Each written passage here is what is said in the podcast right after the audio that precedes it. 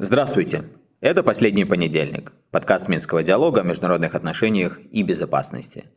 2023 год все более уверенно вступает в свои календарные права, и вместе с ним все более стремительные события, за которыми мы стремимся угнаться. Сегодня поговорим об очередном кризисном сюжете на белорусско-польской границе, о новой годовщине Минских соглашений и о ситуации на украинских фронтах и той дипломатической активности Киева, которые эту ситуацию сопровождает. В офисе Минского диалога Алисия Иванова, Денис Меленцов и я, Евгений Пригерман.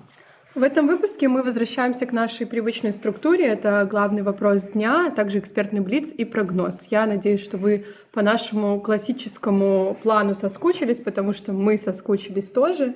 И главный вопрос дня — это, конечно же, закрытие польского пункта Бобровники. Три дня назад, 10 февраля, по инициативе польской стороны пункт был закрыт.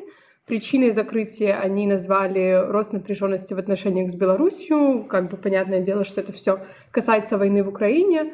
А, и главный вопрос, который возникает в связи с этим событием, почему Польша закрыла этот переход только спустя год после начала войны? Ну, здесь, кстати, не факт, что мы можем так прямолинейно сказать, что все это касается а, лишь только войны в Украине, потому что Э, здесь есть другая очевидная связь. Это связь с тем, что в Беларуси э, получил срок Анджей Почобут, это один из активистов э, польского объединения, которое традиционно выступает на таких оппозиционных, что ли, началах в своей деятельности. И, судя по всему, здесь можно проводить эту параллель между тем, что вынес э, суд в Гродно и решением со стороны Варшавы. Но вообще, если рассматривать сам этот сюжет, то, наверное, его можно, ну, как минимум, с двух ракурсов рассмотреть. Один ракурс – это попытаться разобраться, так сказать, кто прав, кто виноват, откуда растут ноги всей этой проблемы. Но мне кажется, конечно, это Э, наиболее такой сложный, может быть, даже бесперспективный подход, потому что э, все те противоречия, которые накапливаются в последние уже сколько, более двух лет между Беларусью и Польшей, начиная с августа 2020 года, здесь э, традиционно, как и в любом конфликтном сюжете, у каждой стороны своя правда. Нам, например, в Минске, в частности в Минском диалоге, еще начиная с 2020 года казалось очевидным, что если происходят какие-то действия со стороны Польши и Запада в целом, которые оправдываются борьбой за демократию и права человека, то, к сожалению, в тех конкретных условиях, в которых мы находимся, я имею в виду и Беларусь находится, и Польша, и наши взаимоотношения, и вообще весь регион, это не только не приведет к позитивным достижением такой вот политики и такого рода давления на Минск, а, во-первых, лишь усугубит ситуацию, и вот все те цели, которые заявляются, они не только не будут достигнуты, а они будут откинуты намного дальше, чем было бы без вот такого санкционного давления, но и более того, они будут иметь всевозможные э, сопутствующие негативные последствия, в том числе все то, что касается региональной безопасности. У Польши, понятное дело, свои подходы, но, повторюсь, достаточно сложно и, наверное, даже бесперспективно сегодня пытаться разгребать вот этот завал и убеждать друг друга в какой-то правоте. Здесь поэтому скорее нужен другой подход, как вот в этой эскалирующей ситуации, в высокой динамике и в том моменте, в котором мы находимся, можно найти какой-то выход. И можно ли его вообще найти? Это, конечно, вопрос э, такой э, пока без ответа. И вот очередное решение Польши, конечно, это ну, не то что беспрецедентный, но такой очень серьезный и нечасто встречающийся шаг на обострение. И то, что в ближайшее время это обострение, судя по всему, сохранится, это неприятный факт, но об этом мы еще поговорим. Я тут хотел бы еще подчеркнуть и, может быть, немножко развить а, то, что сказал а, Женя. На самом деле это в польско-белорусских отношениях существует целый комплекс проблем, которые не заканчиваются вот э, тем же самым сроком для Анджея Почобута и вообще делом а, Союза поляков в Беларуси. А, я напомню, что остается еще проблемным вопрос и мигрантов, через польско-белорусскую границу. И эта тема в польских медиа, она достаточно часто всплывает, причем в таких формулировках гибридной войны, со стороны Минска против Варшавы, постоянно эта тема обостряется и секьюритизируется, как мы говорим, да, переводится в плоскость безопасности, в плоскость даже вот такой военной безопасности, я бы сказал. А остается проблема милитаризации региональной и не в большом смысле региона, а в э, смысле приграничного белорусско-польского региона. Я тут напомню, что и э, Польша формирует э, дополнительную дивизию, которая будет базироваться вблизи белорусской границы. И не так давно в Беларуси заступили на боевое дежурство Искандеры, которые рассматриваются Минском как оружие сдерживания. Вот они буквально неделю, несколько недель э, назад э, перешли полностью в боевое подчинение белорусской армии. И это все, конечно, играет свою роль.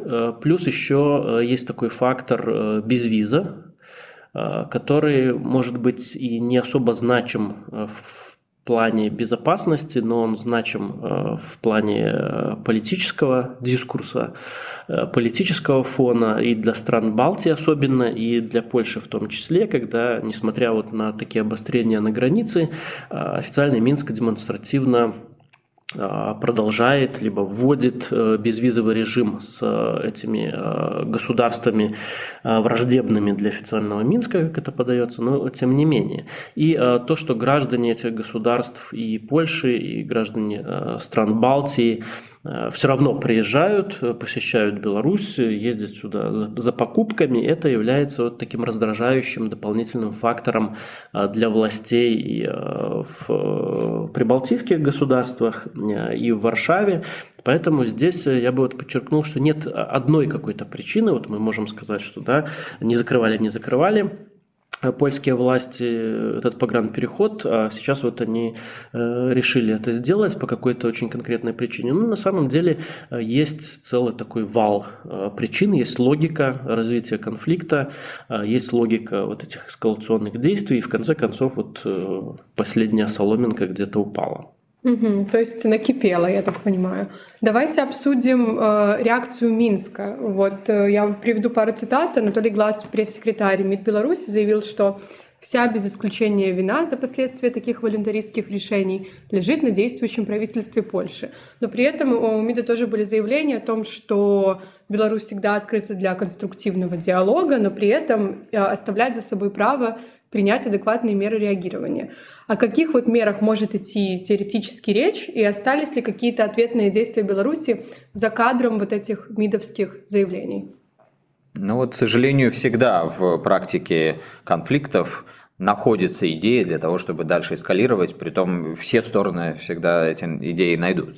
Поэтому можно не сомневаться, что э, если тот диалог, который, безусловно, идет по линии дипломатический ведомств, но идет в закрытом от публики формате. Если тот диалог не принесет никаких э, ну, возможностей для того, чтобы остановиться и подумать, а импульс конфликтности будет продолжать нарастать, то, конечно, идеи эти найдутся. Они могут лежать в самых разных плоскостях, тем более, вот как Денис сказал, э, здесь уже настолько этот маховик эскалации запущен, что работают самые разные Э, факторы, в том числе вот то, чего мы всегда и долго боялись, и через наши мероприятия несколько лет пытались акцентировать вот эту опасность, когда э, в том числе двухсторонние противоречия, какими бы они ни были, перерастают в тематику региональной безопасности. Вот мы сегодня уже ведем речь фактически о полноценной ну, такой э, региональной гонки вооружения, о масштабнейшей милитаризации. И здесь, конечно, э, опции для того, чтобы еще дальше и милитаризацию, и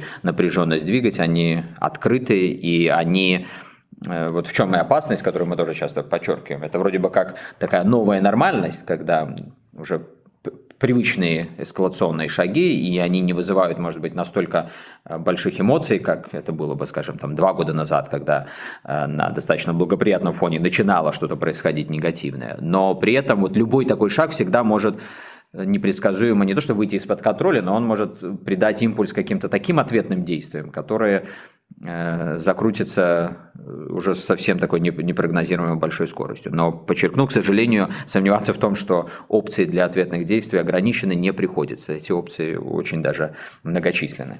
Ну, у нас еще, я здесь немножко разовью эту тему, остается экономическое взаимодействие.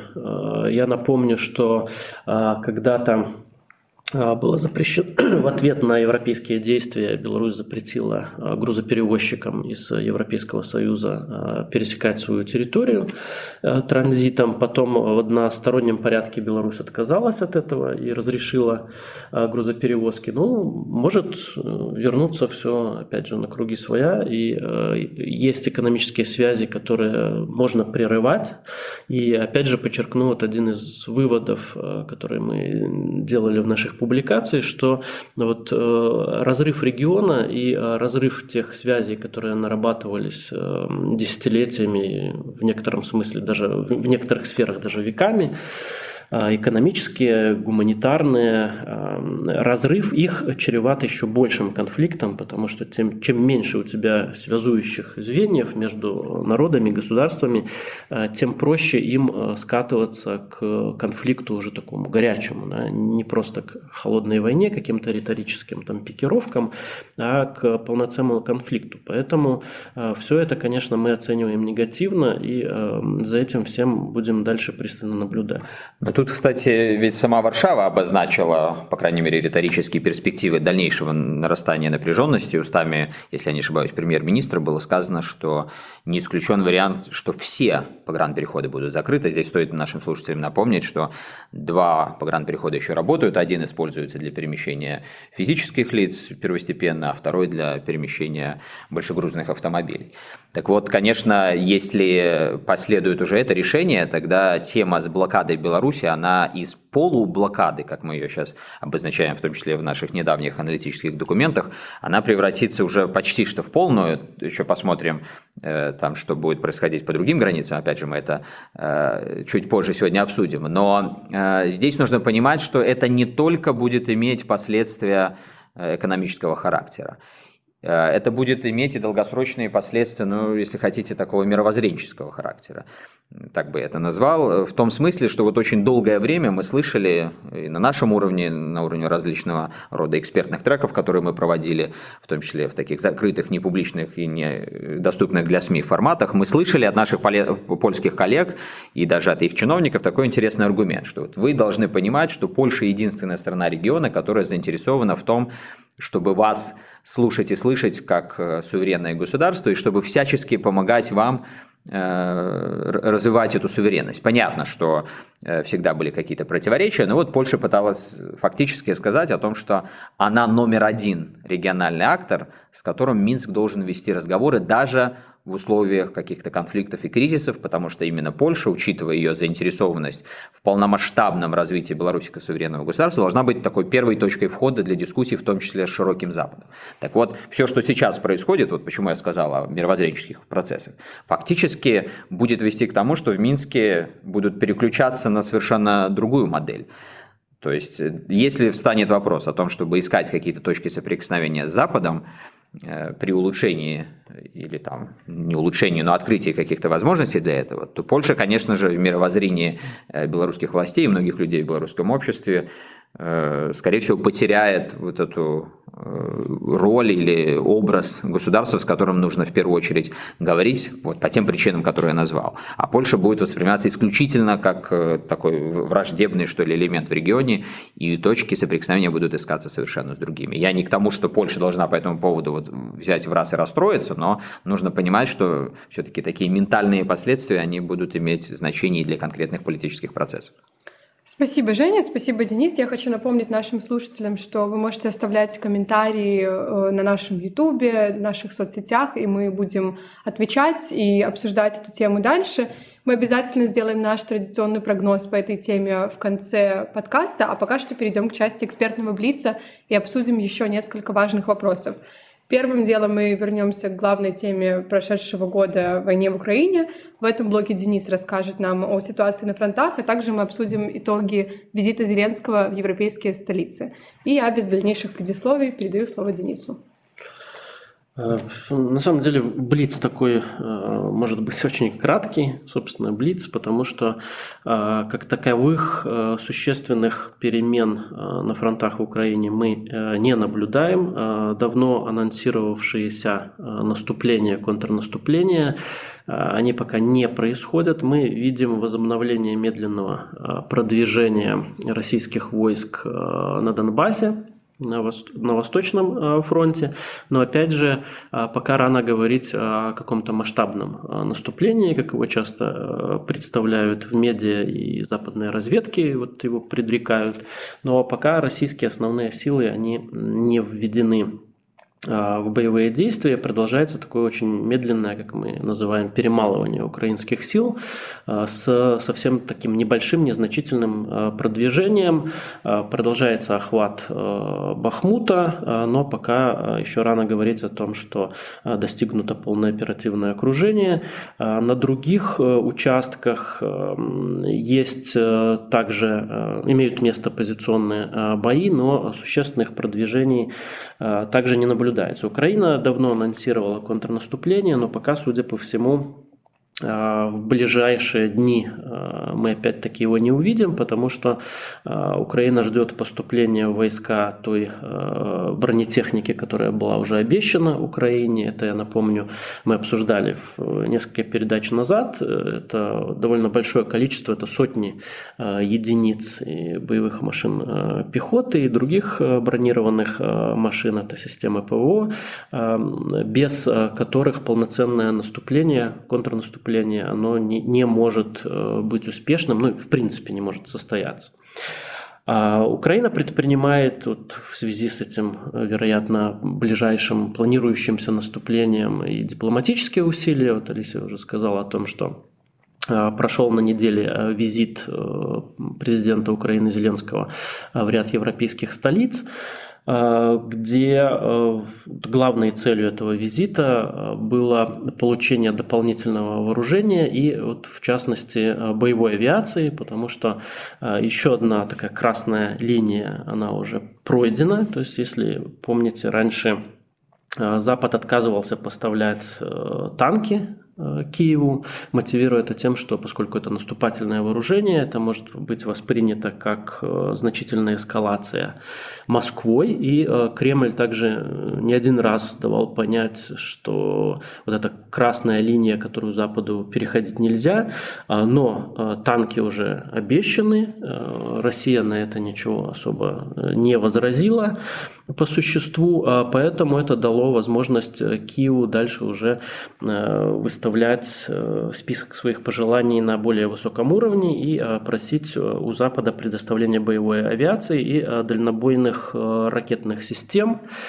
Пока мы видим такую ситуацию, как мы наблюдали уже не раз в прошлом, когда Запад сначала отказывается предоставлять такое вооружение, мотивируя это возможными эскалационными Э, проявлениями в этом конфликте и ждет каких-то таких э, ответных э, заявлений Москвы, чтобы понять, насколько серьезно она настроена на ответные действия. Но можно, наверное, с большой долей уверенности говорить о том, что самолеты все-таки будут предоставлены. Вот как логика развивалась на протяжении последнего года в, западной помощи Украине, что вот мы наблюдаем ту же, ту же, самую, ту же самую модель, когда сначала Э, они отказываются, потом они снимают информацию, реакцию с Россией, понимают, что втягивание НАТО и Запада в целом в конфликт полномасштабного не произойдет, и они предоставляют эту технику. Что-то похожее будет из самолета. Но пока ответ э, отрицательный, и вот э, если делать срез такой этого визита, то можно говорить, что Зеленский получил заверение в поддержке политической и финансовой, но пока ответа четкого а, по поводу авиации он не получил, хотя Макрон сделал такое довольно двусмысленное а, заявление о том, что а, нет ничего запретного. Да? А, вот. Невозможно. Невозможного, да. То есть э, с этим будут работать, и, как я уже сказал, я склоняюсь, по крайней мере, э, к такому мнению, что, э, скорее всего, боевая авиация, она будет предоставлена. Вопрос в каких объемах, вопрос когда. Но, скорее всего, это произойдет, тем более, что сейчас уже была анонсирована подготовка Великобритании боевых летчиков украинских, то есть их явно готовят не просто так. Ну да, вот Макрон, по-моему, еще проводил свое вот это заявление о том, что нет ничего невозможного несколькими условиями, которые мы постоянно слышим. Среди них, в частности, условия, что эта техника не должна использоваться для того, чтобы производить атаки на непосредственно международно признанную территорию России. И еще одно условие их, по-моему, всего три было, но вот я отмечу два. Э, второе, то, что Запад, и в частности Франция, Европа не должны почувствовать, передавая технику Украине, что их собственная безопасность ослабла. Так вот, тут, конечно, э, сразу напрашивается такой комментарий, что э, все, что касается будущих атак Украины по территории Укра... России, которую та же Европа, Запад признают, но надо прямо сказать, что у Запада, по крайней мере, в какое-то время просто не будет возможности это никак контролировать. Поэтому, э, чтобы там не обсуждалось, но это важно понимать. И поэтому, по большому счету, можно списать вот это условие на такую дань риторики и дань дипломатическому протоколу, если хотите. Я думаю, все и так понимают, что настолько закручивается э, вот эта спираль напряженности. А, кстати, вот он дополнительно, да, и говорил, что передача не должна усиливать напряженность. Но, по-моему, она по факту просто усиливает, здесь вопросов нет. А что касается ослабления потенциала самих стран Запада, ну, мы тоже видим Э, пусть это сложно, пусть это сопряжено с различными э, решениями, которые дополнительно нужно принять, но так или иначе страны Запада переходят на такую более, что ли, военную платформу функционирования и функционирования своих экономик. На первый план по многим параметрам начинают выходить производители оружия, я имею в виду с точки зрения их значения для экономики. Так что здесь тоже все то, что передается, оно ну, так или иначе Э, будет дальше компенсироваться новыми э, произведенными вооружениями, боеприпасами и так далее и тому подобное. А, но я еще хочу дополнить, что вот мы видим по э, турне Зеленского, что пытаются в Киеве, так сказать, ковать железо пока горячо. Мы помним, что на более ранних этапах войны какие-то достижения, которые Киев имел на тот момент, когда только самые первые красные линии переходились Западом, по крайней мере, те вот линии, которые Москва тоже риторически формулировала, начинали передавать э, более серьезные виды вооружения. Но вот мы не видели такого уж э, навала, да, когда, э, получив одобрение и позитивные ответы по одним параметрам, сразу же Киев переходил к другим. А здесь мы видим, что вот в январе в начале мы перешли от дискуссии о тяжелой бронетехнике к танкам, и помните, буквально за несколько дней вот вокруг этой очередной встречи в Рамштайне тема с танками была решена. Кстати, что интересно, вот она решена теми обязательствами, которые на себя взяли э, западные страны. И там по разным оценкам уже порядка 350-351, по-моему, я видел, танк, который обещан. Но вот буквально тоже несколько дней назад пришла информация о том, что Берлин вместе с Данией, и вот я сейчас э, подзабыл, третьей страной формирует такую даже мини-коалицию для того, чтобы как можно больше и быстрее передать передать этих танков. То есть уже вот такие обороты эта тема набирает. Но сразу же, очевидно, Киев э, хочет получить э, авиацию, вот как Денис и сказал, это, по сути, главная тема.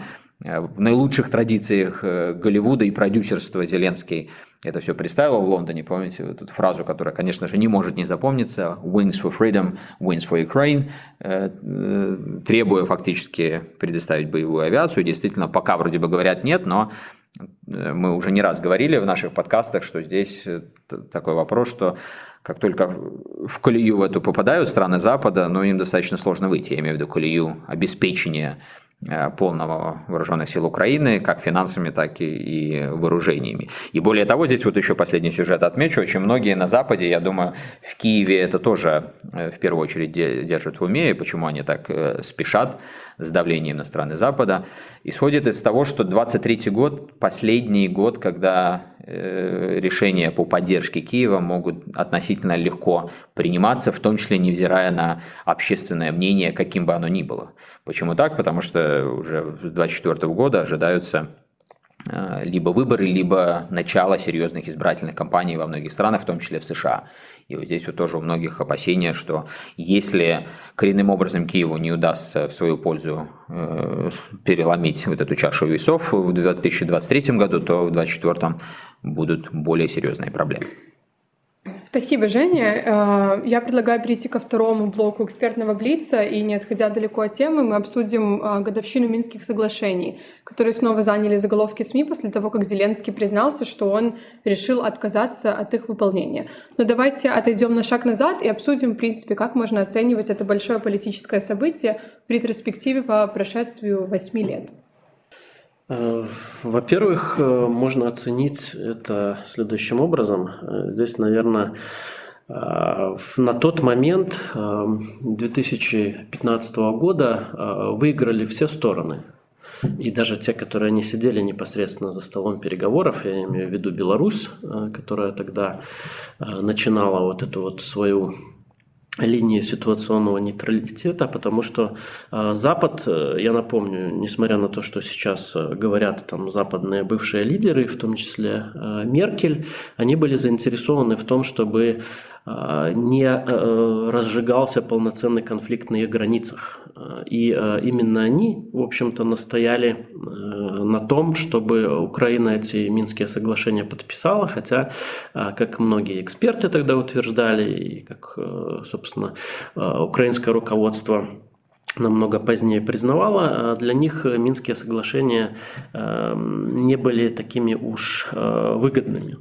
А, ну и Украина на тот момент э, также нуждалась э, в э, быстром тушении этого пожара у себя в стране, когда было непонятно, на что будет готова Россия в плане дальнейших действий, а как будет себя вести Запад в целом, Европейский Союз в частности, будет ли он полноценно помогать Украине, либо нет.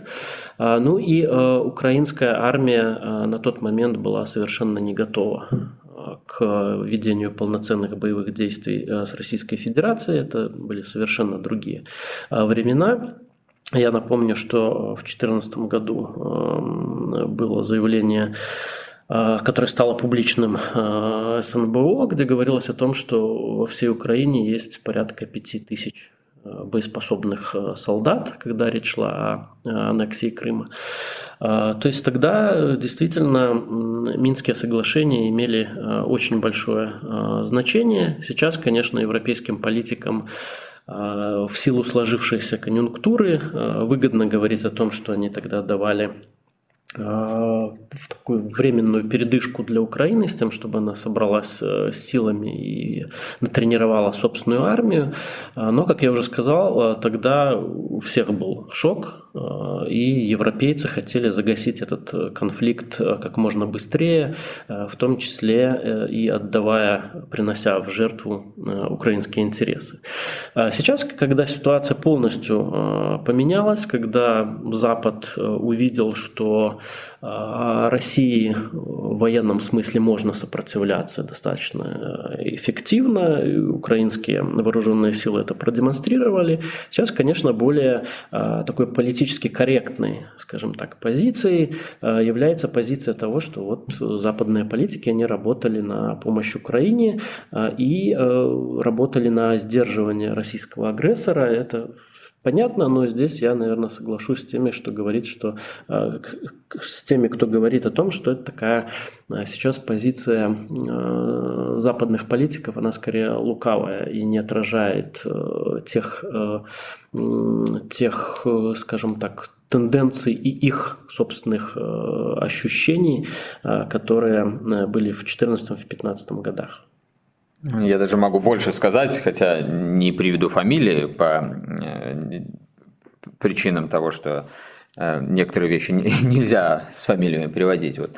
Мне доподлинно известно, что где-то через несколько недель после начала уже войны в прошлом году то есть э, после 24 февраля, топ-лица некоторые Украины, обсуждая э, чуть ли не в бункере да, на тот момент э, происходящее и возможности выхода, ну, скажем так, в сердцах вздыхали, что а все-таки надо было, я перефразирую, но идея была такая, что все-таки нужно было уделить возможностям, которые предоставляли Минские соглашения, чуть больше внимания. Я это не к тому, что я тут как-то э, выношу вердикты, чья позиция правильная, чья неправильная. Мы, в принципе, стараемся этим не заниматься, а просто пытаемся анализировать э, суть происходящего. Но я к тому, чтобы поддержать слова Дениса о том, что ну, это лицемерие и лукавство, Э, сегодня говорить о том, что в 2015 году вот был такой большой план и задумка, чтобы через Минские соглашения обмануть Россию и добиться того, что сегодня есть.